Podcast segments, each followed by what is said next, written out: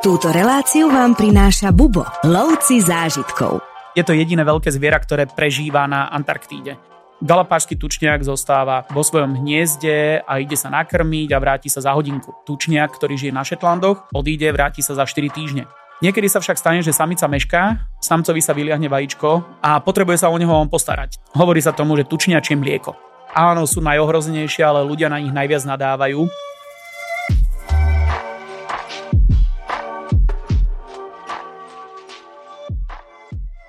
Viackrát sme sa v našom podcaste bavili o rôznych dôvodoch, prečo cestovať a myslím si, že dosť dobrým dôvodom, prečo si zvoliť nejakú destináciu konkrétnu, môže byť aj flóra alebo fauna danej krajiny. A môj dnešný host je toho skvelým dôkazom. Vítaj Martin. Ahoj. Martin Karnič opäť sedí so mnou a preto hovorím, že ty si dobrým dôkazom toho, čo som povedal, lebo ty si roky strávil v Afrike a práve Afrika je regiónom, kam veľa ľudí chodí práve za zvieratami, za safari, pozrieť si zvieratá, ktoré nikde inde neuvedia, pozrieť si ich v tom prirodzenom prostredí, nie v zoologickej záhrade a podobne. No a dneska sa porozprávame podľa mňa o fascinujúcom zvierati, ktoré síce každý pozná, ale možno málo kto vie, koľko je okolo neho zaujímavostí, žije vo vode aj na suši, ale prevažne v extrémnych podmienkach a mnohí považujú za veľmi milé, chutné, ale pritom je to dravec, je to lovec, ale k tomu všetkému sa dostaneme. Skús prosím ťa tak na úvod povedať, prečo práve tučniaky budú dnešnou témou. Ono tak, ako si povedal, nie iba tučniaky sú zaujímavé a verím tomu, že toto bude len taký začiatok tých našich debát o nejakých skupinách zvierat alebo regiónoch, kam Určite. sa za nimi spozrieť o jednotlivých druhoch a, a tak ďalej. A tučniaky sú skutočne extrémne, extrémne zaujímavá skupina vtákov čo je aj práve jedna z tých vecí, čo veľa ľudí ani neberie v potaz a veľa ľudí si ani neuvedomuje, že sú to skutočne vtáky. Áno. A sú to vtáky, ktoré sú prispôsobené extrémnym podmienkam. Budeme sa potom baviť o rôznych druhoch alebo o tých skupinách, kde žijú, ako žijú. A žijú v podstate na celej južnej pologuli, keď sa to tak vezme. Najsevernejší výskyt sú galapágy, ktoré ležia na rovníku. Uh-huh. Je druh, ktorý žije na rovníku a potom je druh, ktorý žije na Antarktíde vo vnútrozemí antarktickom. že už len tieto dva druhy, ktoré sa museli prispôsobiť tak dvom odlišným prostrediam, mm-hmm. je extrémne zaujímavý. Takže preto som aj tie tučniaky zvolil ako jednu z týchto začiatočných tém a tučniaky naozaj sú extrémne, extrémne zaujímavé tvory. A vie sa o tom, prečo nežijú na opačnej pologuli? To bude historicky, lebo tučniaky sú extrémne stará skupina vtákov. A keď sa zoberie taký nejaký ten vývojový strom, tak ich začiatok skutočne stojí na tom kmení takmer pri zemi. Vtáky, veľa sa o tom hovorí, že sliepka je pravdepodobne takmer priamým potomkom Tyrannosaura rexa, známeho dinosaura a teda vtáky sú priamou líniou, ktorá vyšla z niektorých z týchto vtáčich dinosaurov. A keď sa toto oddelilo, tak v podstate tučniaky sa odtrhli už ako jedna z tých vetiev uh-huh. a mhm. začali sa vyvíjať svojou cestou. To znamená, že tučniaky sa objavili na tejto zemi, predpokladá sa až niekedy okolo 70 miliónov rokov dozadu, pričom 66 miliónov rokov dozadu vyhynuli dinosaury, takže mm-hmm. oni nejakých niekoľko miliónov rokov koexistovali ešte s dinosaurami, takže skutočne je to veľmi, veľmi stará betva vtákov. Mm-hmm. A toto bude pravdepodobne aj dôvod, keď sa začali rozpadať kontinenty, keď Pangea sa začala trhať a začali sa oddelovať, tak tučňaky žili v oblasti, ktorá ostala v podstate na južnej pologuli, lebo taký ten pôvodný výskyt je oblasť dnešnej jednej časti Antarktídy plus Nový Zéland, alebo teda Zélandia, začína sa hovoriť o 8. kontinente. Uh-huh. To znamená, že Zélandia ako samostatný kontinent, z čoho vytrča vlastne nad úroveň mora je iba Nový Zéland, Katamské ostrovy a zo pár ešte drobných ostrovčekov tak ak by sme toto brali ako ďalší nový, novovzniknutý alebo teda novouznaný kontinent, tak uh, toto by bola ďalšia oblasť, kde tučniaky pôvodne žili. Najstarší tučniak, ktorý je, tak ho našli práve na Novom Zelande a je to približne z obdobia 62 miliónov rokov dozadu. Tento tučniak je takým nejakým tým prapredkom, ktorého sme v tomto momente objavili ako kosterné pozostatky, mm-hmm. že mhm. už vedia to identifikovať, vedia z akej doby a tak ďalej. A práve tento tučňak pochádza z Nového Zelandu a tam sa pravdepodobne rozšírili pozdĺž Antarktídy vďaka tomu svojmu prispôsobeniu. Tak pozdĺž antarktického pobrežia sa dostali až k Južnej Amerike, Južnej Afrike a tak ďalej. No a keď si už v úvode povedal, že vlastne málo kto si uvedomuje, že sú to vtáky, pretože nelietajú. Majú síce také krídelka, ktoré asi viac používajú ako plutvy, ale skús to objasniť trošku ty, že aký bol za tým vývoj, či kedy si krídla mali, ale im zakrpateli, alebo či ich nikdy nemali, alebo ako sa toto vyvíjalo počas tých miliónov rokov. Vďaka týmto nálezom, ktoré sa našli, tak sa predpokladá, že tučniaky už od začiatku boli prispôsobené ako semiakvatické živočíchy. Mm-hmm. To znamená, že žili vo vode aj na súši a čiastočne fungovali vo vode. To znamená, že krídla nikdy nepoužívali na lietanie, ale od začiatku im slúžili v podstate na plávanie. Keď si to aj zoberieme z toho hľadiska extrémne starého, že keď e, začali vznikať e, z týchto vtáčich dinosaurov, tak vtáči dinosaury tiež nelietali. Ich krídla slúžili na úplne iné účely. Najprv boli to ruky, potom keď im tam sa objavili nejaké pierka, držalo to stabilitu, pomáhalo im to nadľahčovať telo pri behu a tak ďalej. A týmto istým spôsobom pravdepodobne tie tučniaky rovno vošli v podstate do vody, začali obývať aj tento živel, začali sa živiť vo vode a krídla začali používať na plávanie, takže v podstate od začiatku boli nejakým spôsobom prispôsobené na plávanie vo vode a nikdy neslúžili na lietanie. Už aj ten eh, prapredok, ktorého som spomínal, tak ten skôr pripomínal alku, čo sú vtáky, ktoré žijú na severnej pologuli zase. Sú tam známe napríklad mníšik, áno, známy papuchalk alebo pafin. Áno, tak tieto farebné vtáčiky, tak eh, oni sú tiež príbuzné alkám, ale tie sa do toho letu pustili, aj keď teda nelietajú nejak extra dobre, ale lietať vedia, ale tie staršie alky, čo bola aj alka veľká, ktorá už je vyhnutá, tak mm-hmm. ona bola v podstate nelietavá a tiež tie krídla využívala iba na plávanie a veľmi pripomínal tento pôvodný tučňak práve takúto mm-hmm. alku. Zavalité telo, krídla na plávanie, nohy na ťažkopádne chodenie po zemi, takže už od začiatku v podstate tučňak vyzeral ako tučňak. Ale teda krídla sú operené, áno? Celý vták je v podstate operený, neexistuje tam žiadne iné pokrytie ako je perie aj keď vďaka celému tomu vývoju, lokalitám, kde sa ocitli, tak aj to perie sa vyvíjalo trošku iným mm-hmm. spôsobom. Niektoré druhy majú špecifické perie ešte okrem toho štandardného je to extrémne, extrémne zaujímavá skupina. Čo ma ešte zaujímavé, keď spomínaš nohy, majú plávacie blány? Určite áno, samozrejme, keďže sú semiakvatické, takže áno. toto bola, predpokladám, jedna z dôležitých vecí, ktorá sa im Určite. vyvinula už veľmi, veľmi dávno. Čo všetky druhy ich majú? Všetky druhy ich majú. Ešte skôr, než sa pustíme do jednotlivých druhov, tak by ma zaujímalo, keď sa bavíme o tej telesnej stavbe, že ako sú prispôsobené práve tej vode. Vedia sa potápať do veľkých hĺbok a ako dýchajú trebárs, alebo ako ich telo je na toto prispôsobené? Vo všeobecnosti eh, tie prispôsobenia sú rôznorodé, aj u jednotlivých druhov sú trošku iné podľa toho, akým spôsobom žijú, kde sa nachádzajú, lebo majú iné potreby na rovníku, mm-hmm. iné potreby v tvrdej Antarktíde, iné potreby niekde v Patagónii. Uh-huh. Takže aj kvôli tomuto majú trošku inú biológiu, ale v zásade to funguje tým spôsobom, že prvé prispôsobenie je ten povrch tela. To znamená, že to perie, o ktorom sme sa už bavili, tak perie je veľmi dôležitá súčasť a u tučňakov, ktoré sú bližšie k Antarktíde, existujú až tri druhy peria, čo štandardne u vtákov existujú dva druhy, uh-huh. ktoré majú dospelé jedince, keď sa budeme baviť o dospelých. Áno. To znamená, že je nejaké krycie perie, ktoré ich chráni proti tomu úplne najvonkajšiemu nejakému počasiu a tým podnetom, ktoré prichádzajú zvonka, rovnako slúžia aj ako izolačná vrstva proti pretekaniu vody. Uh-huh. To znamená, že túto časť peria si musia pravidelne premazávať, takže pri chvoste majú uh-huh. mazovú žlazu, podobne ako to majú aj kačice, labute u nás, Jasne. veľmi často vidíte kačice, ako sa premazávajú. Takže toto isté robia aj tučniaky tým, že oni trávia dokonca niekoľko mesiacov na vode alebo minimálne niekoľko týždňov, tak sa dokážu premazávať aj priamo na hladine vody, Aha. že nevídu na suchú zem. Takže vedia sa takto premazávať a udržiavať e, ten povrch stále vodeodolný. Pod tým sa nachádza izolačná vrstva tepelná. Takže toto už je znova podľa toho, či sa tie tučniaky nachádzajú na rovníku, alebo v Patagónii, alebo úplne v Antarktíde, tak tá vrstva uh-huh. má takú hustotu peria, aby bola zodpovedná tej uh-huh lokalite, ktorá tam je. Takže to už je to paperie, ktoré sa tam nachádza e, pod touto krycou vrstvou. A úplne v tých najextrémnejších podmienkách e, tie tučniaky, ktorým sa hovorí cisárske, alebo kedy sa volí cisárske, to sú tie, ktoré žijú už naozaj vo vnútrozemí antarktickom. Ano. Teraz sa volajú tučniaky obrovské tak tie majú na páperi, ktoré je to izolačné, tak vyrasta ešte jedno z tej kostrnky, vyrasta ešte jedna sada páperia, uh-huh. v podstate, ktorá zahusťuje tú najspodnejšiu vrstvu tesne na koži.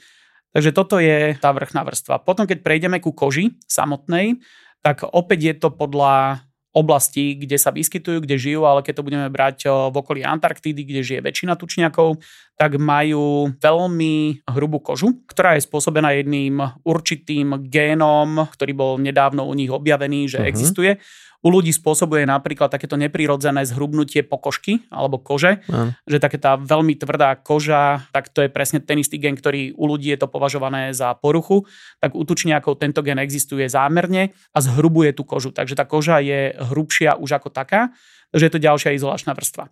Pod ňou sa nachádza ďalšia vrstva ako keby tuku, ale je to vaskularizovaný tuk, to znamená, že je e, zásobený cievami uh-huh. a prichádza do ňoho určité množstvo krvi, ktoré ho v podstate zohrieva, vyživuje a zohrieva ano. ten tuk. To znamená, že tučniak prehrieva túto tukovú vrstvu a tým pádom tá izolácia e, je oveľa dokonalejšia. V angličtine sa mu hovorí blubber, u nás nemáme na to nejaký výraz, e, nevedel som sa ani dopátrať na nejaký špeciálny termín, ktorý by pomenoval túto vaskularizovanú vrstvu, uh-huh. ale teda je to veľmi, veľmi dôležitý spôsob, ktorý chráni práve v týchto oblastiach, ktoré sú extrémne studené. Vedia regulovať teplotu, takže ten tuk a tá koža nie je príliš teplá, aby nestrácal tučňak teplotu, ale nie je príliš studená, aby zase izoloval dokonalejšie. Takže naozaj je to perfektne, perfektne vytvorený systém tento metabolický v podstate, že je dôležité, aby tučniak existoval. Hovorí sa, že tučniak je metabolicky neutrálny, keď sa bavíme o tom tučniakovi obrovskom z Antarktídy, mm-hmm. tak je metabolicky neutrálny od teploty minus 10 do plus 20. Takže on nepotrebuje vyvinúť žiadnu námahu na zohriatie alebo ochladenie tela v rámci 30 stupňov, čo je neuveriteľný spôsob, akým sa prispôsobili mm-hmm. tak extrémnym podmienkám, ako tam sú táto tuková vrstva u severne žijúcich, to znamená pri rovníku, tie tučniaky ju nemajú takmer žiadnu, lebo na Galapágoch taká teplota vysoká, ktorá tam panuje, to by bolo kontraproduktívne pre tučniaka, mm-hmm. keby mal izolačnú vrstvu. Jasne. By sa prehrial a koniec. Takže on nepotrebuje si vytvárať takú hrubú tú vrstvu, je extrémne tenká, koža je tenšia, paperie je iba jednoduché, krycia vrstva peria musí mm-hmm. byť, aby bol vode odolný. Takže toto sú také tie základné rozdiely, čo sa týkajú týchto vonkajších podnetov vo vode. A potom je to prispôsobenie práve už k tomu samotnému lovu a tomu potápaniu. Väčšina tučniakov aj podľa veľkosti sa potápa do hĺbky medzi 5 a 30 metrami. To je taká najbežnejšia uh-huh. oblasť, do akej hĺbky sa tučniaky vo všeobecnosti ponárajú, ale sú potom určité druhy, ktoré schádzajú oveľa, oveľa hlbšie. Najhlbšie sa potápa už zmienovaný tučniak obrovský alebo cisársky, ktorý bol zaznamenaný v hĺbke 580 metrov. Predpokladá sa, že sa potápa až do 600 metrov alebo 650 metrov, možno aj hlbšie. Na toto potrebujú byť prispôsobení, to znamená, že je tam veľký tlak, je tam tma a potrebujú šetriť kyslíkom, keďže idú na jeden nádych. Mm-hmm. Nedokážu dýchať pod vodou, nie sú to ryby, sú to vtáky, takže potrebujú sa nadýchnuť, zadržať dých, zísť dole. Na toto majú prispôsobený aj kardiologický a vaskulárny systém a rovnako aj dýchanie. To znamená, že on pri tom ponore e, dokáže vypnúť niektoré orgány, ktoré v tom momente nie sú potrebné to znamená, že nie sú zásobované krvou a kyslíkom, takže šetrí kyslík pre dôležité orgány. Uh-huh. Takže niektoré odstaví na tú chvíľu, na tých pár minút, ktoré strávi pri tomto ponore. Potom spomalí tep až na 3 údery za minútu. To je neuveriteľné. To je ako jogíni, ktorí toto dokážu v sebe vyvolať, tak on toto tiež dokáže spraviť, takže spomalí tep a tým pádom aj do tela pumpuje oveľa menej, alebo uh-huh. po tele rozvádza oveľa menej krvi oveľa pomalšie a aj odburávanie kyslíka. K tomu je prispôsobené aj všetko v bunkách, aby sa e, kyslík odburával postupne, pomaly a tak ďalej. Takže je to extrémne komplexný systém, ktorý tučňakom umožňuje prežiť v tak studenej vode a ponoriť sa tak hlboko. Ďalšie prispôsobenie, ktoré majú na lov vo vode a život na suchu, keďže sú semiakvatickí, tak sú oči, čo je tiež veľmi, veľmi dôležité. A tiež nedávno zistili vlastne, že skladba oka je úplne iná ako je u nás. U nás svetlo ohýba rohovka. Rohovku máme zaoblenú a svetlo, ktoré dopadá, tak sa vlastne združuje, ide do, do šošovky a tak ďalej na sietnicu. U tučniakov rohovka túto funkciu neplní. Rohovka prepušťa svetlo a všetko rovno a ohýba to až šošovka. To znamená, že my keď ideme pod vodu a otvoríš oči pod vodou, tak má všetko rozmazané, lebo mm-hmm. svetlo prechádzajúce cez rohovku sa láme inakšie uh-huh. pod vodou. Áno. To je presne to, že vidíš aj zahnutý priestor, keď sa pozrieš cez hladinu Áno. do akvária, tak všetko vidíš posunuté, zalomené. Uh-huh. Takže tento lom je eliminovaný útočniakov tým, že rohovka to nerobí, Takže rohovka to prepustí rovno a ohne to až šošovka, ktorá to pošle na sietnicu už pripravené podľa toho, či je to voda alebo je to suchá zem. A tam je iné zloženie tej rohovky? Že to vlastne prepúšťa, že naša neprepúšťa, ich prepúšťa, že to je tou štruktúrou toho tkaniva? Alebo... Presne tak. Rohovka je ináč konštruovaná ako u nás. Uh-huh. To sú fascinujúce informácie, normálne, že tučniak nie je nadávka, ale to je lichvotka. Tiež mám ten dojem. Určite ste si uvedomili, že počúvate študovaného zoológa, čo som na začiatku nepovedal, aj keď sme si ťa predstavovali už vo viacerých podcastoch predtým, ale teda je počuť, že, že si naozaj našlapaný týmito informáciami a veľmi dobre sa to počúva. Tak poďme si predstaviť jednotlivé druhy. Pred nahrávaním sme sa dohodli, že to rozdelíme na nejaké regióny. Tak kľudne začni tým regiónom, ktorý uznáš za vhodné a poďme si povedať viac o jednotlivých druhoch. Asi by som to začal tými najdostupnejšími a kam sa človek za nimi najjednoduchšie dokáže dostať. A asi také tie najbežnejšie a najľahšie dostupné, by som povedal, že budú uh-huh. v mhm. Juhoafrickej republike, čo je taký dosť neočakávaný región. Každý očakáva, že tučniaky sú Antarktída, Áno. Patagónia, ale teda jeden eh, druh žije aj na juhoafrickom pobreží a v podstate sa vyskytuje od Namibského pobrežia až po východ Juhoafrickej republiky a všetky tieto v podstate studené vody obýva. Najväčšia kolónia, ktorá je najnavštevovanejšia, preto hovorím o tom, že je to extrémne ľahko dostupné, tak sa nachádza len pár desiatok minút jazdy autom od Kapského mesta. Uh-huh. Takže každý, kto zavíta do Juhoafrickej republiky a ide navštíviť aj Kapské mesto, čo je veľká väčšina aj našich klientov, nám cesty začínajú práve v Kapskom meste, mnohé cesty, tak nedaleko sa nachádza mestečko Simonstown, ktoré je aj veľmi známe aktuálne aj z dokumentárneho seriálu, ktorý beží na jednej streamovacej platforme a je natočený uh-huh. celý dokumentárny seriál práve o týchto tučňakoch. Tie sa tam objavili niekedy v 80 rokoch, začali prichádzať na jednu pláž Boulders, ktorá je sama o sebe veľmi scenická, veľmi pekná, uh-huh. nedivím sa im, že si to vybrali. A začali sa tam usádzať, začali prichádzať nové a nové páry a založili tam kolóniu, ktorá teraz aktuálne číta niečo okolo 3000 jedincov. Pekne. Takže je to veľmi slušná kolónia, takže ak vidieť tučniaky, tak je to skutočne veľmi dobré miesto. Inde na pobreží sa dajú vidieť, ale sú to skôr ojedinelé e, zvieratá. Tie kolónie sú oveľa menšie, zo pár desiatok kusov a ak človek chce vidieť naozaj peknú kolóniu, tak toto je skvelé miesto.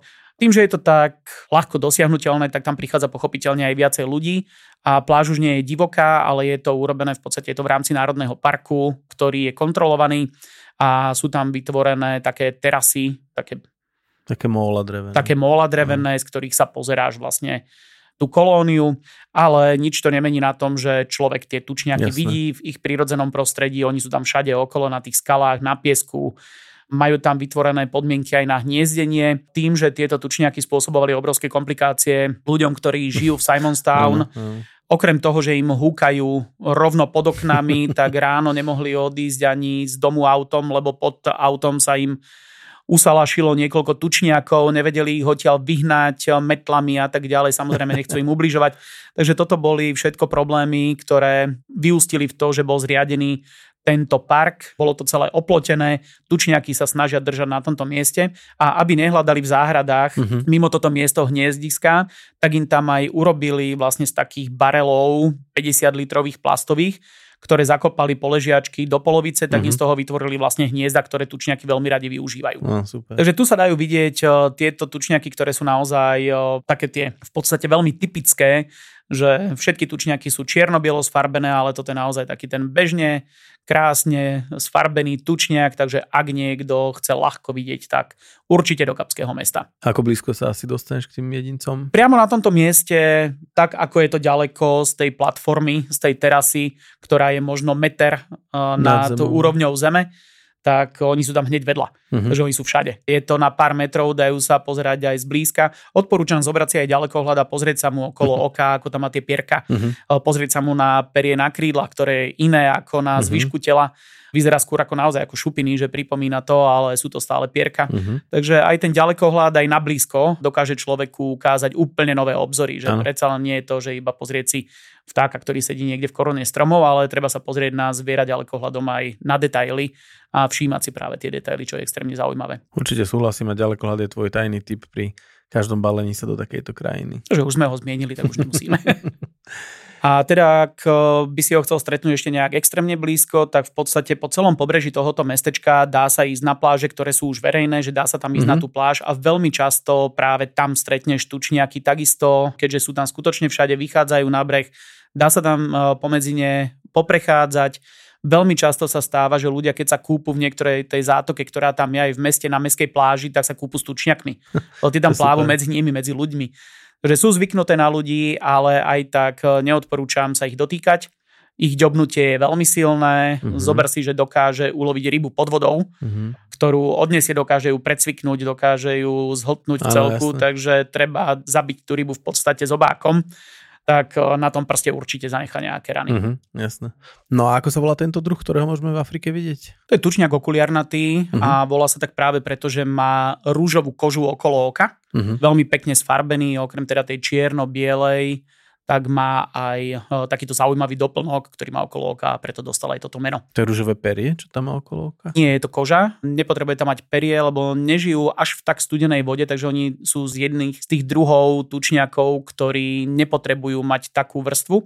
A je to práve aj kvôli tomu, aby sa dokázali nejakým spôsobom ochladiť. A zase ohrievanie aj chladenie do veľkej miery funguje aj pri dýchaní cez nos, a uh-huh. tie cesty, ktoré tam vedú, tak vedú veľmi blízko okolo očí, takže toto je tiež jeden z tých spôsobov, ktorým sa dokážu ochladiť. Potom ďalší je, že tieto druhy, ktoré žijú bližšie k rovníku, majú menej peria pod krídlami, pod pažami, že vedia sa ochladiť cesto, tučňak cisársky, uh-huh. tam potrebuje nejaké perie, nemôže si dovoliť uh-huh. mať odhalenú úplne kožu ale no, dokážu sa chladiť napríklad aj týmto spôsobom, že zdvihnú krídla a vetrajú sa, tak sú chladení vzduchom ako staré Porsche. No, ja už by som len odporúčal, že kto sa teda chystá do Juhoafrickej republiky, tak tento celodenný výlet to je na Miss Dobrej nádej, však? Áno, no, zastavku na Boulders Beach, Simonstown máme Áno. počas výletu, celodenného výletu na Miss Dobrej nádej a teda je to súčasťou tohoto dňa. Určite tento výlet nevynechať, no a kto by chcel viac informácií o Juhoafrickej republike, tak Martin už o nej podcast nahral, čiže aj toto sa dá vypočuť a navnadiť sa aj na túto krajinu. Čo by sme si povedali ďalej, Martine? Ktorý druh máš ďalej pripravený? Môžeme pokračovať e, ďalšími, ktoré sú relatívne ľahko dostupné. Môžeme sa presunúť do Južnej Ameriky, do Patagónie, mm-hmm. kde žije v podstate väčšina druhov, alebo dá sa tam vidieť viacero druhov. Aj keď e, najčastejší je tučniak, e, ktorému sa hovorí v podstate, že magellánsky, a po slovensky je to tučňak dvojpásy. Je veľmi podobný práve tomuto tučňakovi tému z Juhoafrickej republiky, či už veľkosťou, s farbením, takže aj keď si porovnáš fotky, tak je veľmi malý rozdiel medzi nimi, uh-huh. ale dajú sa rozoznať aj presne podľa tej kresby, ktorú majú, ten pás, ktorý ide cez hornú časť hrudníka a tak ďalej, takže dajú sa rozlíšiť, eh, ale teda sú veľmi, veľmi podobní a ako hovorím aj veľkosťou, sú to stredne veľké tučňaky a v podstate majú veľmi podobnú biológiu aj čo sa života týka. A sú to teda tie, ktoré sa vidia na tých našich cestách, ktoré máme do Patagónie, či už je to Ushuaia alebo je to Punta Arenas, uh-huh. keďže sa vyskytujú aj z východnej, aj zo západnej strany juhoamerického kontinentu. Uh-huh. Takže toto sú tie, ktoré eh, naši klienti asi najčastejšie môžu stretnúť na týchto našich cestách. A potom sú tam ďalšie, ktoré sa už potom pridávajú podľa toho, ktorá lokalita. Čím bližšie dole k ohňovej zemi a vlastne celý ten juh až na ten posledný míst, tak čím bližšie, tak tým viacej druhov tučňakov sa tam objavuje.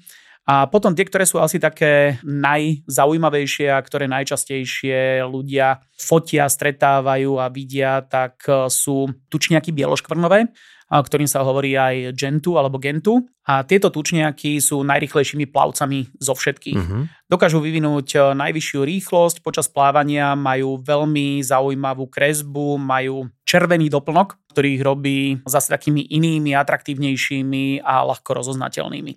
Takže to sú asi také tie najbežnejšie druhy, ktoré e, sa stretávajú počas tejto cesty, keď ľudia neopustia v podstate nejakou loďou na niektoré z ostrovov, tak toto sú tie tučňaky, ktoré vidia najčastejšie. Občas sa tu vyskytnú hlavne z východnej strany Južnej Ameriky ešte potom niektoré druhy alebo poddruhy chocholatých tučňakov. Mm-hmm. Tie sú zase extrémne atraktívne, sú trošku menšie, väčšina druhov je menšia ako tieto dva, či už africký alebo dvojpásy a tieto majú zase žlté vlasy. Mm, Takže majú žlté pierka, ktoré z nich robia takých pankáčov a oni v podstate sú aj takými klaunami spomedzi tučniakov. V angličtine sa im hovorí, že rockhoppers, to znamená, že skáču po skalách ano. a naozaj ten ich pohyb je trošku iný ako u tučňaka dvojpásého napríklad, ktorý viac menej chodí, ale tieto zase skôr skáču. A je to aj tým, že sa viac vyskytujú na skalnatých uh-huh. útesoch, viacej obývajú tieto časti, ako dvojpásy, ktorý aj na svoje hniezdenie vyhľadáva piesčité oblasti alebo oblasti, kde je hlina, lebo si vykopáva až 2 metre hlboké tunely. Mm, okay. Ale zase tieto skalné, tieto chocholaté tučniaky tak hniezdia na skalách, kde aj kladú vajíčka, nájdu si nejaké miesto, z drobných kamienkov si dokončia svoje miesto, kde potom nakladú vajíčka, ktoré majú viac špicatý tvar, aby keď sa aj kotúlajú, tak sa kotúlajú Aha. dokola okolo tej špičky. Okay. A nevykotúlajú sa preč z hniezda. Takže veľmi veľa zaujímavých prispôsobení je aj tomu, eh, kde a ako hniezdia, akým spôsobom fungujú. No a teda, tieto chocholaté tvoria aj takú celkom obširnú skupinu, kde je 6 až 8 druhov.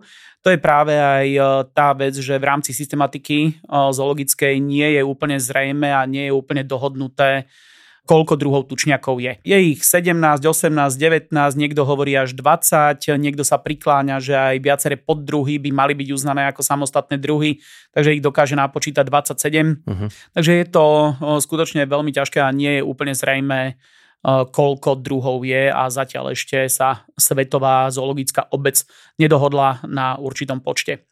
Toto sa netýka iba tučňakov, je to problém vo všeobecnosti so všetkými zvieratami. Taký ten najstarší systém, ktorý funguje, tak je stanovený, ja neviem, už takmer 300 alebo 400 rokov uh-huh. z dôb Linného, ktorý bol takým prvým zoologom, ktorý začal robiť systematickú zoológiu a určovať jednotlivé druhy. A podľa toho, ktorý systém si zoologovia zvolia, a na základe akých odlišností alebo koľko odlišných znakov jednotlivých poddruhov alebo druhov, uh-huh. tak vytvárajú nové skupiny a nové druhy zvierat. Takže je to vždy tak trošku e, komplikované. Teraz sa to deje u žiráv, ktorých je 7 alebo 9 druhov, alebo teda zatiaľ pod druhou, ale už sa prikláňajú k tomu, že sú natoľko odlišné, že mhm. pravdepodobne to budú samostatné druhy. Ano. Ak nie všetky, tak aspoň niektoré. A o žirafách môžeme mať e, ďalší podcast. Veľmi rád. Uh, tiež extrémne zaujímavé zvieratá, ktoré vlastne nie je. Takže tieto tučniaky majú rovnaký problém, že nevieme, koľko je týchto druhov. Takže preto sa skôr aj orientujme na tie nejaké skupiny no, tučniakov ako samostatné jednotlivé druhy. A oni ešte sviňari, tí tučniaci ignorujú naše druhy a križia sa aj medzi sebou. To je ďalší problém, ktorý nám robia. a to už je potom ďalšia vec, či sa dokážu medzi sebou páriť. Áno, áno, to je tiež jeden z dôvodov, že či je to druh alebo poddruh. Ak je to druh, tak už by sa nemali dokázať medzi sebou pájať. Áno, áno, áno. Ak je to poddruh, tak ešte stále áno. Takže je to tiež jeden z tých znakov, ktoré určujú druh, poddruh alebo už iba nejakú rasu. No a teda e, týchto tučniakov chocholatých nájdeme na viacerých miestach, e, sú naozaj e, veľmi pekní, veľmi atraktívni, zábavní, často sa medzi sebou hádajú, často sa hádajú s inými druhmi, či už sú to iné druhy tučniakov, alebo sa hádajú aj s albatrosmi o nejaké miesta, lebo na západných Falklandoch je miesto, kde práve tučniaky koexistujú e, medzi albatrosmi. Uh-huh. Albatrosy žijú na vyšších skalách, tým, že oni potrebujú na vzlietnutie Áno, stlak, jasne. takže to znamená, že ten stlak získajú tým, že sa postavia na okraj útesu, roztiahnu krídla, vietor zo spodu ich pridvihne, oni sa vrhnú dole z útesu majú veľký problém vyštartovať z rovnej zeme alebo z hladiny vody. Uh-huh. No a tučniaky zase vďaka tomu, že nevedia vôbec lietať, tak obývajú tie spodnejšie časti, ale na niektorých miestach sa spájajú, sa stretávajú tieto zóny a dokážu tam nejakým spôsobom žiť nejako vedľa seba, ale prichádza tam k hádkam teda aj medzidruhovým. Či to sú normálne reálne hádky, že sa tam doťahujú o nejaké miesto alebo tak? Oni sa doťahujú o veľmi veľa vecí. doťahujú sa ako každý v podstate. Funguje to aj u ľudí, že chceš bývať na lepšom mieste. A presne toto isté je aj u tučniakov. Najsilnejší, najschopnejší si vybojujú tie najlepšie miesta, to znamená, že nie príliš blízko pri vode, aby ich nejaká veľká vlna počas búrky nespláchla, ale nie príliš vysoko, aby to nemali ďaleko a aby nehopsali na tú skalu tak vysoko až medzi albatrosy. Takže tí chudáci sú vytlačení takto na okraj a musia žiť e, takto trošku bokom. Takže bijú a hádajú sa o tieto miesta. Potom predstav si, že musíš doniesť nejaký kamienok od niekiaľ a na takej skale to nie je také jednoduché, mm-hmm. takže kamene skôr nájdeš niekde na čiare prílivu, Áno. takže ty potrebuješ odtiaľ doniesť ten kamienok. No a cestou, kým sa prebojuješ, keď nemáš to najlepšie miesto, že si kúsok hneď od vody, tak potrebuješ sa prebojovať cez všetky tieto, ktoré sa ti snažia ten tvoj kamienok ukradnúť, ktorý ty potrebuješ na stavbu svojho hniezda. Potom prídeš a zrazu nájdeš, že máš rozkradnuté hniezdo a všetky tvoje kamienky sú preč. Takže skutočne, že je to veľmi zábavné to sledovať, aj keď teda pre nich je to krutý a tvrdý boj o život, lebo predsa len ide o rozmnoženie sa no, no. a tak ďalej, o prežitie. Takže z nášho pohľadu je to úsmevné, ale z ich pohľadu je to veľmi ťažká realita a potrebujú nejakým spôsobom si vybojovať svoje miesto pod slnkom. Keď už si načal toto párenie, stavanie hniezda s kamienkou a tieto veci, tak sa môžeme zase trošku povenovať biológii alebo teda spôsobu života tučniakov, lebo opäť sú to fascinujúce informácie. O je známe, že tvoria veľakrát páry na celý život. Zaujímavé takisto aj ich kladenie vajíčok, starostlivosť o to vajíčko. Je to všeobecne medzi všetkými druhmi, alebo to má každý ináč, alebo skús nám trošku približiť túto sféru ich života. Je to veľmi variabilné a znova by som to rozdelil podľa regiónov. To znamená, že tučniaky, ktoré žijú na Galapágoch, čo je tá najsevernejšia časť, najteplejšia, nachádzajú sa v podstate v tropoch, aj keď je to ovplyvňované studeným Pacifikom. To znamená, že voda je tam relatívne chladná, uh-huh. vonku je relatívne teplo, ale studené vetry, ktoré sú ochladzované vodou, znova uh, nedovolujú, aby tam bolo absolútne tropické podnebie.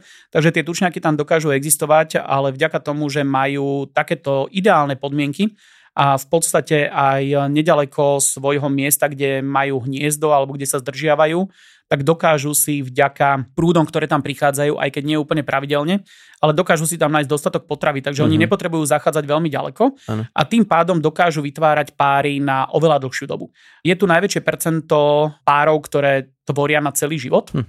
To je tá romantika medzi nimi, kde tie tučňaky naozaj sú si verné, a žijú spolu. Dokonca je tam taká paralela s našimi mladými alebo s deťmi, ktoré v dnešnej dobe sa hovorí o tom už ako o reálnom spoločenskom probléme, že deti nechcú opustiť rodičovský dom, tak toto isté je aj u týchto tučniakov galapárskych. Tam funguje presne to isté, že tučniaky, ktoré sa vyliahnú, tak musia vyrásť a musia opustiť rodné hniezdo. Ale tento odsunutý mládežník, ktorý je odsunutý kvôli tomu, že už je ďalšie vajíčko alebo už aha, ďalšie mladé vyliahnuté, aha.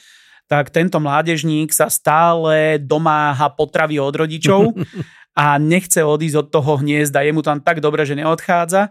Takže netvoria už iba pár, ale tvoria skutočnú rodinu, kde, je, kde sú dvaja dospelí rodičia, potom je tam mláďa, ktoré sa vyliahlo a ešte veľmi často tam nachádzame mláďa, ktoré nechce opustiť ani za svet a keď aj prídu s potravou pre to čerstvo vyliahnuté, tak sa domáhajú tej potravy a rodičia veľmi často, keď je dosť potravy, tak nakrmia aj to predošlé mláďa. Hm. A on sa vlastne oddelí, až keď si nájde zase ono partnera. To... A on by si mal presne, alebo ona by si mali nájsť svojho partnera alebo partnerku uh-huh. a založiť vlastné hniezdo, ale znova neodchádza veľmi ďaleko a tie rodinné puta tam v podstate existujú. Takže je to niečo úplne iné ako ďalšie druhy tučňakov.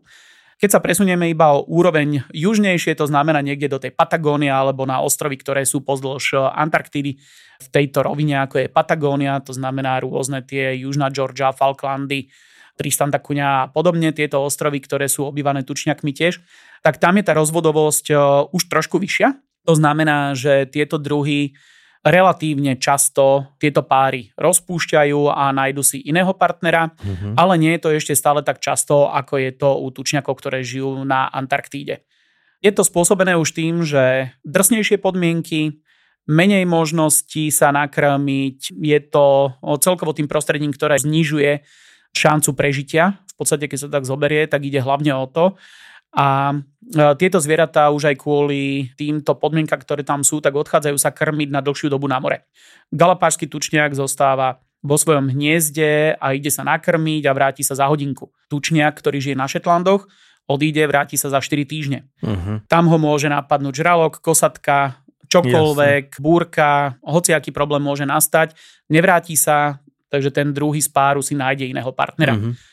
Dostaneme sa na Antarktídu, kde to je ešte drsnejšie, kde tie tučňaky obrovské, tie cisárske, ktoré sú najznámejšie, aj tým svojím pochodom, kde 100 kilometrov potrebujú prejsť až ku oceánu, aby sa dokázali ísť nakrmiť, Áno.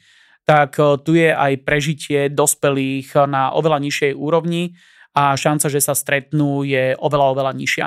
Vzhľadom k tomu, že majú extrémne krátku dobu na to, aby sa spárili, aby mali vajíčko, aby vychovali mláďa, tak eh, tá krátka doba spôsobuje aj to, že oni si nemôžu dovoliť čakať. Takže ak jeden mešká, čo je len týždeň, tak ten partner, mm-hmm. ktorý je na suchej zemi, tak nebude čakať. Nemôže si to dovoliť. Fíha. Potrebuje si nájsť eh, toho druhého partnera, založiť eh, rodinu a občas sa stane aj, že on iba mešká, tak príde a potom zrazu je tam chlap s dvomi ženami alebo žena s dvomi chlapmi. A fungujú tak ďalej, alebo ako to dopadne? Nefungujú tak ďalej, sú to už potom rôzne tie hádky, ktoré tam prichádzajú, mm-hmm. je podobné ako u ľudí. a musí sa Kde rozhodnúť. Si bol doteraz, A musí sa rozhodnúť. Pekne, pekne. No a potom je tam aj vlastne samotné kladenie vajec je odlišné presne na Galapágoch, mm-hmm. odlišné v Austrálii alebo v Afrike, odlišné na skalách Falkland, odlišné od Antarktídy. Takže znova veľmi jednoduché to majú vlastne galapážské alebo africké alebo austrálske, novozelandské tučniaky, ktoré si nájdú na príjemnej pláži niekde pod kríčkom nejaké miesto, kde si vykopú noru a do tejto nory nakladú vajcia. Toto platí aj napríklad pre tých tučniakov dvojpásých, tých magellánskych. Mm-hmm. Pre nich platí toto isté. V podstate to majú kvázi jednoduché.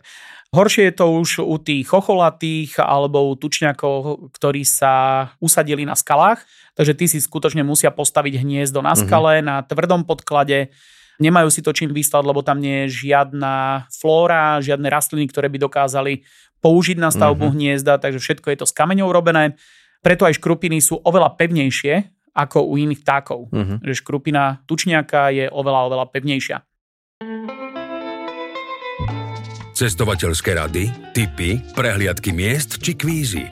Každý deň nový blok z pera najcestovanejších Slovákov. Klikni na bubo.sk lomka blog.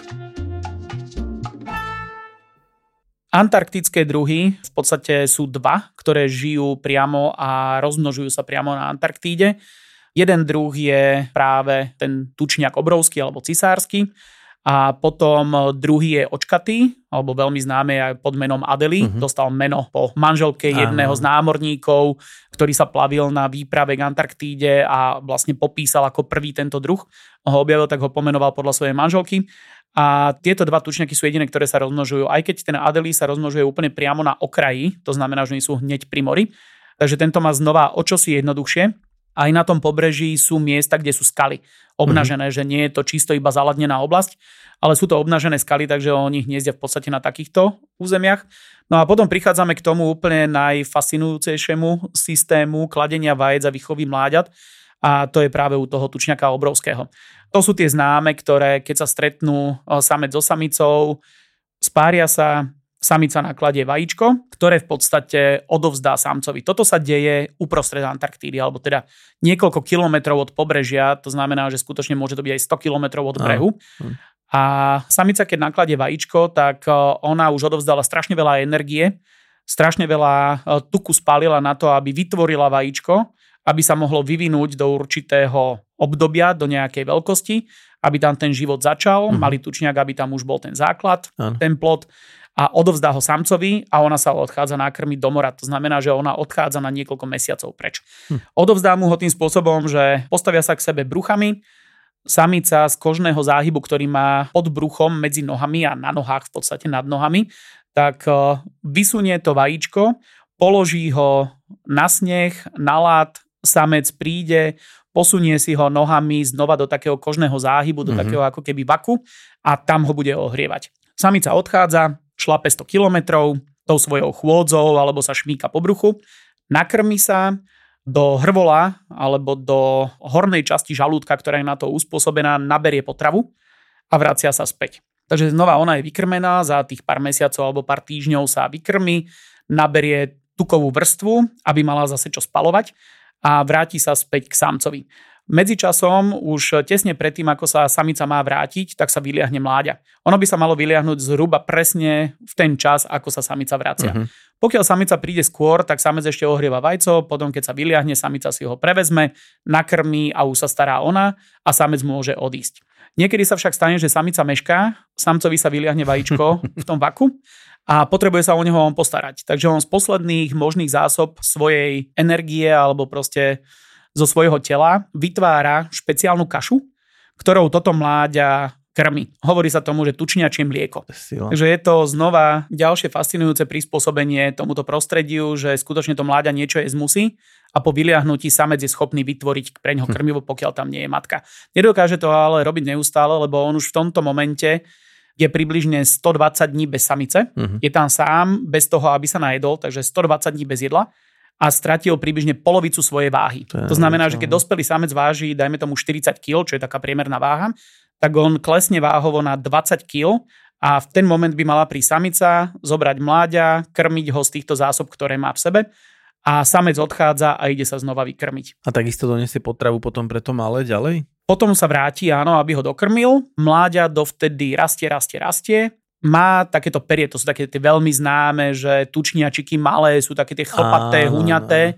Je to detské perie, ktoré je to v podstate istý druh páperia a toto perie nie je vodotesné. Ono nemá mhm. absolútne tú štruktúru, ono Áno. je iba izolačné. A to platí pre všetky tučniaky a keď stratia toto operenie, tak vtedy sú schopné vojsť do vody, lebo keby v tomto skočili do vody, tak zajedno ich to prechladí, Áno. premočí sa, nedokáže sa poriadne vysušiť. Keby bol dlho vo vode, klesne ku dnu. Stiahne Jasne. ho to, lebo Jasne. nasiakne vodou. Takže tento malý tučniak na Antarktíde zase rastie, rastie, rastie. Po niekoľkých týždňoch e, majú extrémne rýchly prírastok na váhe. Uh-huh. Takže oni rastú relatívne rýchlo, musia. Nemajú na to čas. Prepač, tá samica stále drží v sebe tie ryby, čo si čo doniesla tú potravu, na to stále v sebe má? Áno, je to natravená potrava, uh, ktorá stále existuje a z toho postupne vyvrhuje hm. po troškách a krmi to mláďa. To no a keď už začne preperovať, získava to dospelácké perie, tak vyrazia na púť, takže medzi tým sa samec vráti, ktorý ho dokrmi a vyrazí na púť. Takže rodičia ho vedú k oceánu, kde už vlastne sa rozlúčia a tučniak začína žiť svoj život. to je neuveriteľné. A keď sa tak hlúpo spýtam, že prečo nežijú bližšie k vode? Neviem, či je to hlúpa otázka, alebo budem mať len hlúpu odpoveď. Eh, nikto netuší. Eh, je to jediné veľké zviera, ktoré prežíva na Antarktíde, ktoré zimuje na Antarktíde. Mm-hmm. A skutočne v tých eh, krutých podmienkach, ktoré tam sú, tak žiadne iné zviera si nezvolilo život a nikto nechápe, prečo si to zvolili tieto tučňaky. Hmm. Asi chcú mať pokoj od všetkých. A majú ho 100%. Až na pár turistov, ktorí tam zavítajú, tak eh, majú absolútne dokonalý kľud, dokonalý pokoj. Je tam veľmi málo predátorov, mm-hmm. to je tiež jeden z dôvodov možno, ktorí si zvolili, že sú ďaleko od čohokoľvek. Tie kolónie, ktoré sú bližšie k vode, tak môžu sa tam vyskytnúť eh, nejaké pomorníky, čo sú vtáky podobné čajkám veľkým. Potom sú tam niektoré druhy čajok, ktoré im eh, či už kradnú mláďatá, alebo sa snažia získať vajíčko, ktoré rozbijú a dostanú sa dovnútra za výživným bielkom a žltkom.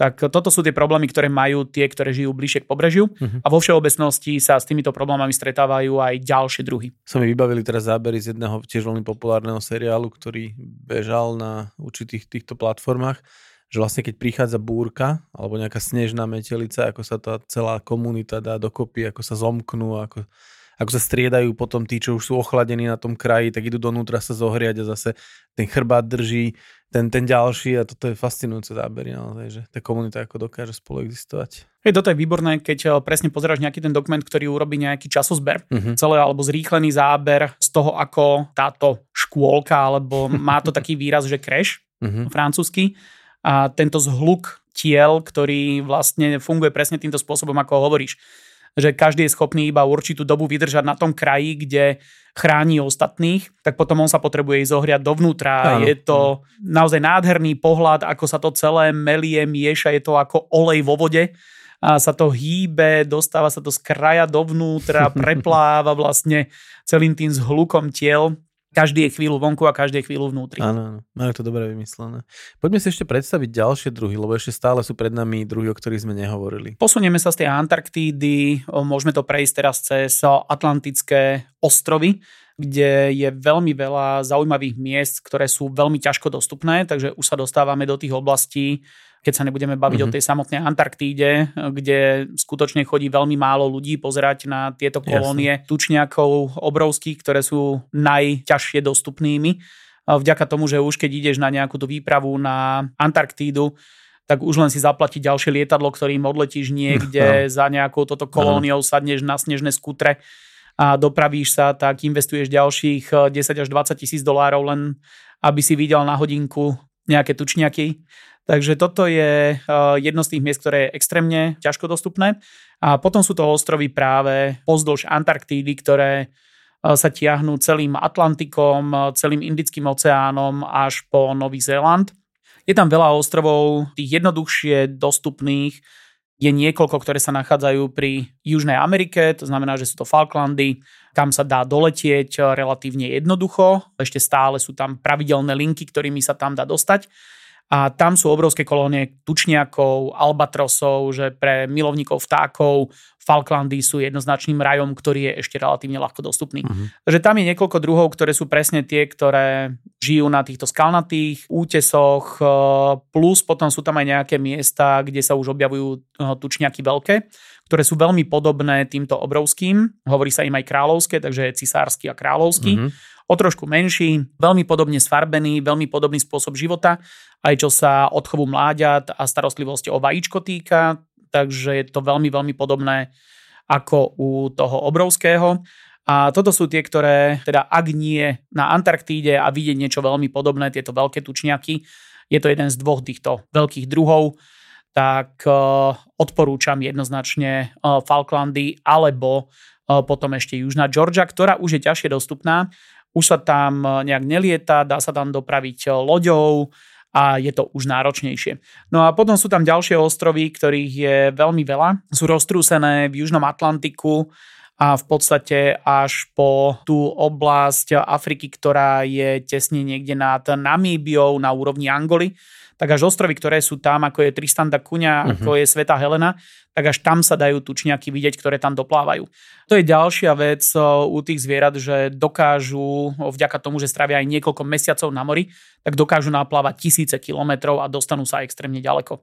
Boli zaznamenané jedince, ktoré boli okrúškované a zachytili ich 5000 kilometrov od svojho miesta, kde pôvodne boli. Je to naozaj veľmi, veľmi zaujímavé, čo oni dokážu a ako dokážu objaviť tieto ostrovy uh-huh. vďaka tomu, že sú takíto velikánsky moreplavci.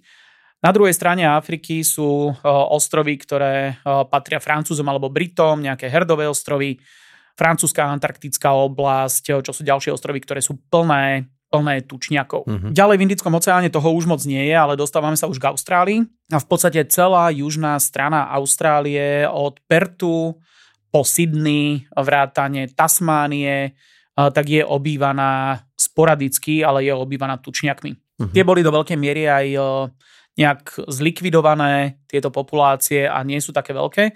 Takže tieto tučniaky sú celkom ohrozené, by sa dalo povedať, že naozaj je ich relatívne málo. A ak niekto by chcel vidieť v Austrálii tučniakov, tučniaka malého, tak je veľmi dobrá šanca, je to najmenší druh tučniaka vlastne, a je veľmi dobrá šanca, nedaleko Melbourne je tzv. Phillips Island. Je to približne 2 hodiny jazdy z Melbourne a každý večer sa tučniaky vracajú z lovu na mori, uh-huh. vracajú sa do svojich eh, hniezd a vystupujú na pláž. Je tam urobený amfiteáter, kde si zaplatíš vstup, sadneš si eh, do amfiteátra a pozeráš, ako tučniačikovia vyliezajú von z mora a odchádzajú eh, do svojich hniezdisk. Takže toto je jedno z tých miest, ktoré je tiež relatívne ľahko dostupné, aj keď teda Austrália od nás je oveľa ďalej ako Kapské mesto, uh-huh. tak e, dostať sa tam je už trošku náročnejšie a nájsť si teda ten čas v rámci pobytu v Melbourne tiež, lebo potrebuješ vyraziť o nejakej tretej po obede, sadnúť do auta, aby si sa dostal na to miesto a o nejakej 7 si užil pochod tučniakov, ktorí vychádzajú von z vody. A dobrý typ, veľmi dobrý. Ďalej, keď sa dostaneme na ďalšie ostrovy, už do tej novospomínanej Zélandie, na Nový Zéland, tak tu žijú uh, dva alebo tri druhy. Jeden druh je práve ďalší z tých sporných, tak uh-huh. ako je to u tých chocholatých, že tiež tam to nie je úplne jasné, ktoré sú druhy, ktoré sú podruhy, tak rovnako aj tu na Novom Zélande je, sú buď dva alebo tri druhy. A taký najznámejší je v podstate najohrozenejší druh. Je to tučňak žltooký, uh-huh. ktorý žije iba na juhovýchodnom pobreží, inde ho v podstate nie je ani moc vidieť v okolí mesta Dunedin a práve tam sa vyskytuje najväčšia kolónia zo pár 100 jedincov, alebo teda e, posledných 100 jedincov, niekoľko 100 jedincov. A toto je najhroznejší druh tučniaka uh-huh. vôbec. Je veľký oproti tým ďalším, ktoré žijú vlastne Austrália a Nový Zéland, tak všetky sú malé, patrí aj do iného rodu. Nie je to ten istý rod ako tieto tučniaky malé alebo modré, ktoré sa nachádzajú na pobreží Nového Zélandu, takže je to znova niečo úplne, úplne unikátne. Naša kolegyňa Nela žila nejakú dobu práve v Danedine a ona hovorila, že áno, sú najohrozenejšie, ale ľudia na nich najviac nadávajú, lebo robia najväčší bordel, najviac hulákajú a keď si vytvoria hniezdo práve pod tvojim oknom, tak naozaj sa počas troch týždňov nevyspíš. ja som sa chcel práve spýtať, že kým sú ohrozené, že čo ich ohrozuje, či sú to ľudia, lebo neviem o tom, že by sa tučniaky lovili pre nejakú komoditu, alebo či majú predátorov, alebo či to je nejaká nemožnosť sa rozmnožovať, alebo čo ich vlastne ohrozuje. V podstate ich začali ohrozovať lovci tuleňov, ktorí boli jedni z prvých ľudí, ktorí začali osidlovať Nový Zéland. Už tá novodobá história, to znamená, že potom ako prišli Maori, tak bieli kolonialisti, ktorí prichádzali, tak boli veľmi často lovci tuleňov, ktorí tam chodili za kožami a práve lovili tučniaky kvôli tej tukovej vrstve. Uh-huh. Bolo to jednoduchšie ako uloviť veľrybu, tak oni zdecimovali do veľkej miery práve tento druh tučniaka, lebo bol relatívne veľký s dobrou tukovou vrstvou.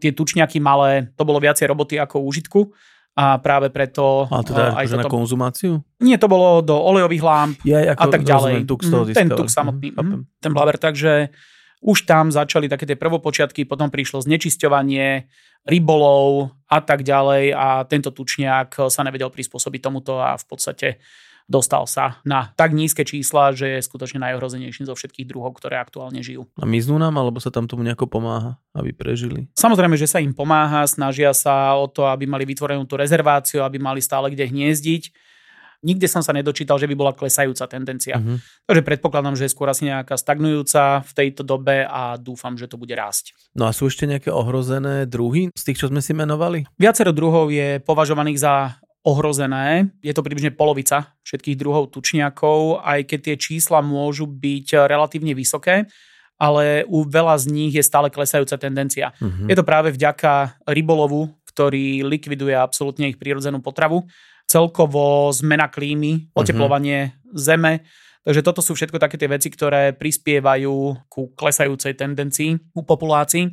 Ale sú aj druhy, ktorým populácia rastie. Na vzostupe je napríklad aj tučňak obrovský, uh-huh. alebo ten adelí, ten očkatý, takže to sú také tie tučniaky, ktorých populácia pravdepodobne rastie, aspoň to tak ukazujú výskumy, ktoré sú, takže tam sú tie predpovede celkom dobré aj čísla, e, ktoré sú tých jednotlivých druhov, že bavíme sa o miliónoch jedincoch, tak je to celkom fajn, keď e, sa na druhej strane bavíme o zo pár stovák alebo tisícoch, mm-hmm. tak je to úplne, úplne iné. No takže človek, keď ich priamo neloví, ale ich v podstate nepriamo ohrozuje svojou činnosťou. Presne tak, ale ľudia boli aj odkázaní na to, že tučňaky lovili aj premeso, aj keď nie je veľmi chutné ale nejaké tie výpravy na Antarktídu, mm-hmm. keď už nebolo čo, tak určite Jasne. siahli aj po tučniakovi pričom asi to nebolo úplne najjednoduchšie.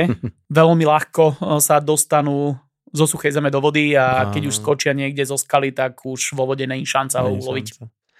No ešte sme si nepovedali o tom, že čím sa vlastne tučniaky živia, tiež záleží to od druhov a hlavne čo sa živí aj nimi, pretože oni nie sú ani na začiatku, ani na konci toho reťazca, ale sú niekde v strede, že sú to lovci a zároveň sú aj lovení. Toto je u nich tiež zaujímavé presne, ako hovorí, že sú lovení lovci a tučniaky ako také sa živia do veľkej miery hlavonožcami, to znamená nejaké kalmáre alebo niečo v tomto zmysle, takže toto je jedna z tých hlavných zložiek potravy, ktorá uh-huh. je.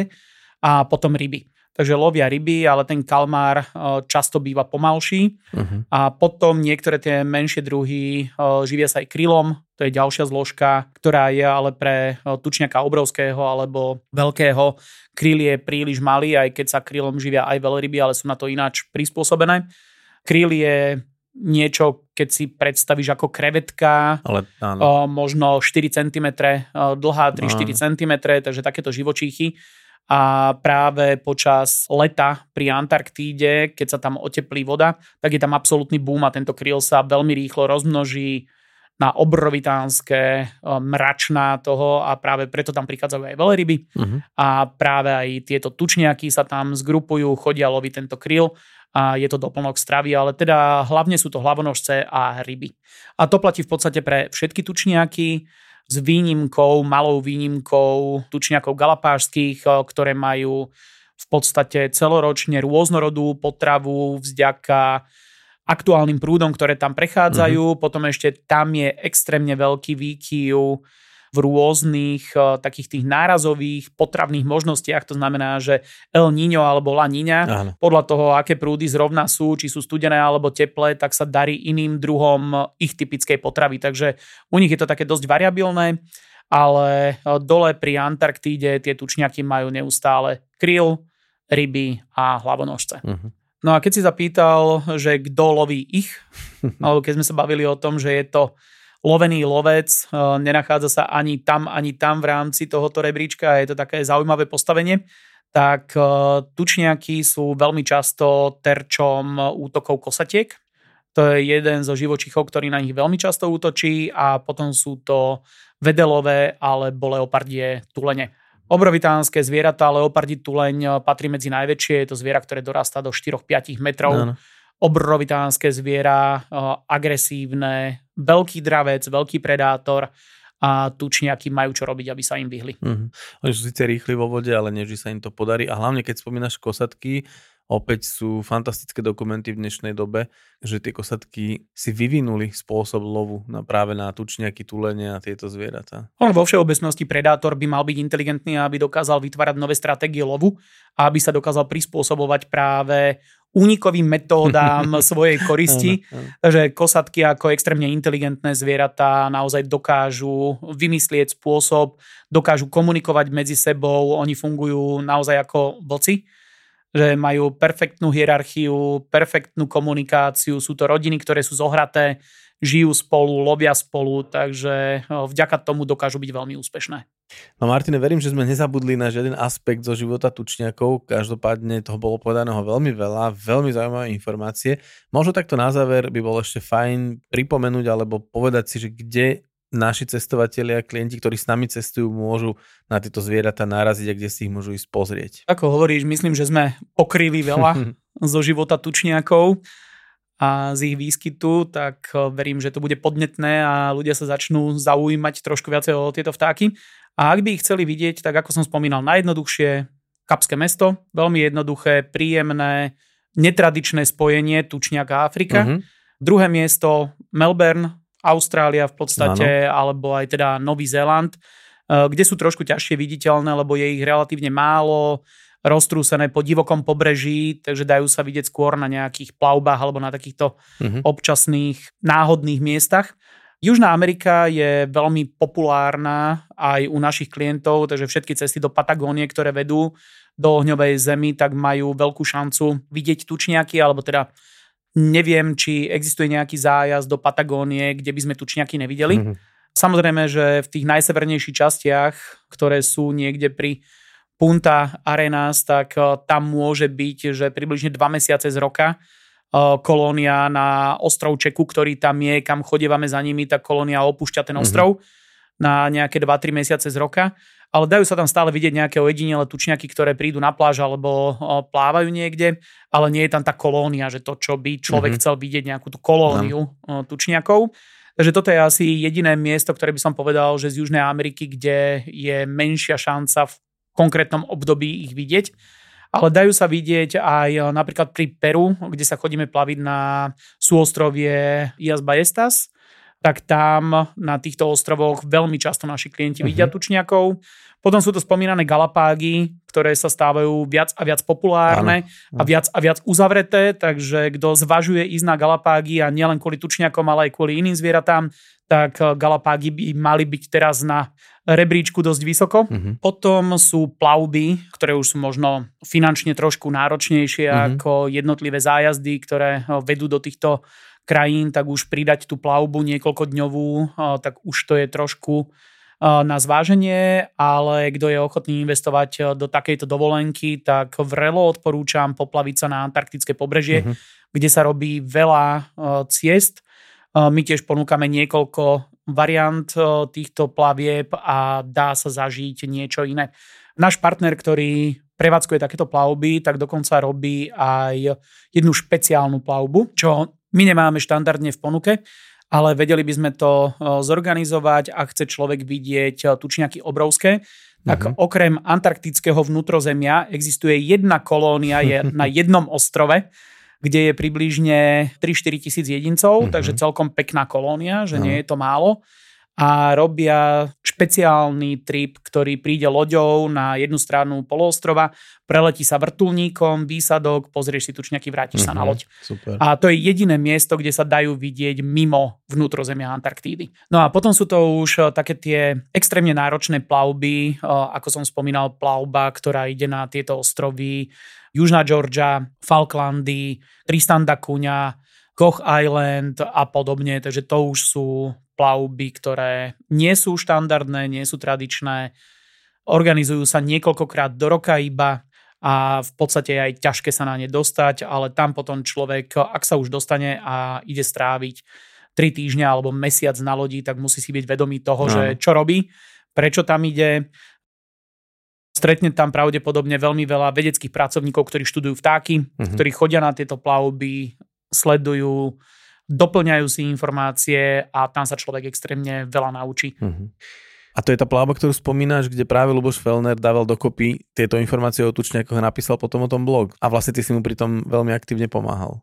Áno, to je práve tá plavba, kde získal nové poznatky od týchto ľudí, ktorí mm-hmm. sa tomu venujú. Nebolo to iba o Tučniakoch, ale bola to jedna časť Robil si poznámky, veľmi zaujímavé, čo ani ja som nevedel, veľa detajlov, ale práve keď eh, prišiel s týmito novými poznatkami, ktoré boli práve z týchto posledných rokov, tak eh, z toho vznikol práve aj ten blok o tučniakoch, a aj množstvo týchto zaujímavých informácií je práve odtiaľ. A hlavne je to doplnené o fotografie, takže samozrejme ten blog dám aj pod tento podcast, kto by si to chcel tak nejak celé prebehnúť a vidieť k tomu aj fotografie, tak to budeme tam ucelené v odkliku priamo na tento blog. No Martin, ja som rád, že sme tak nejak začali tento náš prírodopisný seriál a verím, že budeme pokračovať, pretože ako som spomínal, ty študovaný zoológ a milovník zvierat, ktorý to už dneska prenášaš aj na svoje deti, to je Teo vie pomaly viac latinských názov, ako som ja kedy napísal do nejakých blogov, tak veľmi dúfam, že budeme pokračovať čoskoro, či už tými žirafami, ktoré si spomenul, ale myslím si, že toto bude práca na niekoľko rokov, lebo je toho strašne, strašne veľa, o čom sa dá rozprávať. Živočišná ríša je naozaj fascinujúca a ako hovoríš, aj e, moje deti sú v úvodzovkách zblbnuté. Pochopiteľne e, tento postih na nich trošku prenášam. Už len tým, že tá literatúra, ktorá doma je, tak je z 80% zameraná na prírodu a listujú si v tom, takže naozaj pozeráme dokumenty, čítame knížky a verím tomu, že budeme pokračovať ďalej a budeme nachádzať vždy nejaké skupiny zvierat, alebo môže to byť región, ktorému sa môžeme povenovať, e, jednotlivé aktivity safari e, na rôznych kontinentoch je rôzne, safari tak, nie je presne. iba v Afrike, Áno. ale dá sa robiť aj v Severnej Amerike, aj v Južnej Amerike, aj v Ázii. Takže môžeme sa venovať tomuto a môžeme začať rozoberať postupne celý svet na základe zvierat. A potom, keď budeš niekam cestovať, tak tvoje deti budú môcť už počúvať podcasty, aby si im nechýbal. A keď niekde teda budeme cestovať, tak moje deti budú musieť počúvať tieto podcasty. Super, Martine, ďakujem moc za, za fascinujúce informácie, vyčerpávajúce a teším sa, keď si sadneme spolu na budúce. Ďakujem za pozvanie a teším sa aj ja. Čau. Ahoj.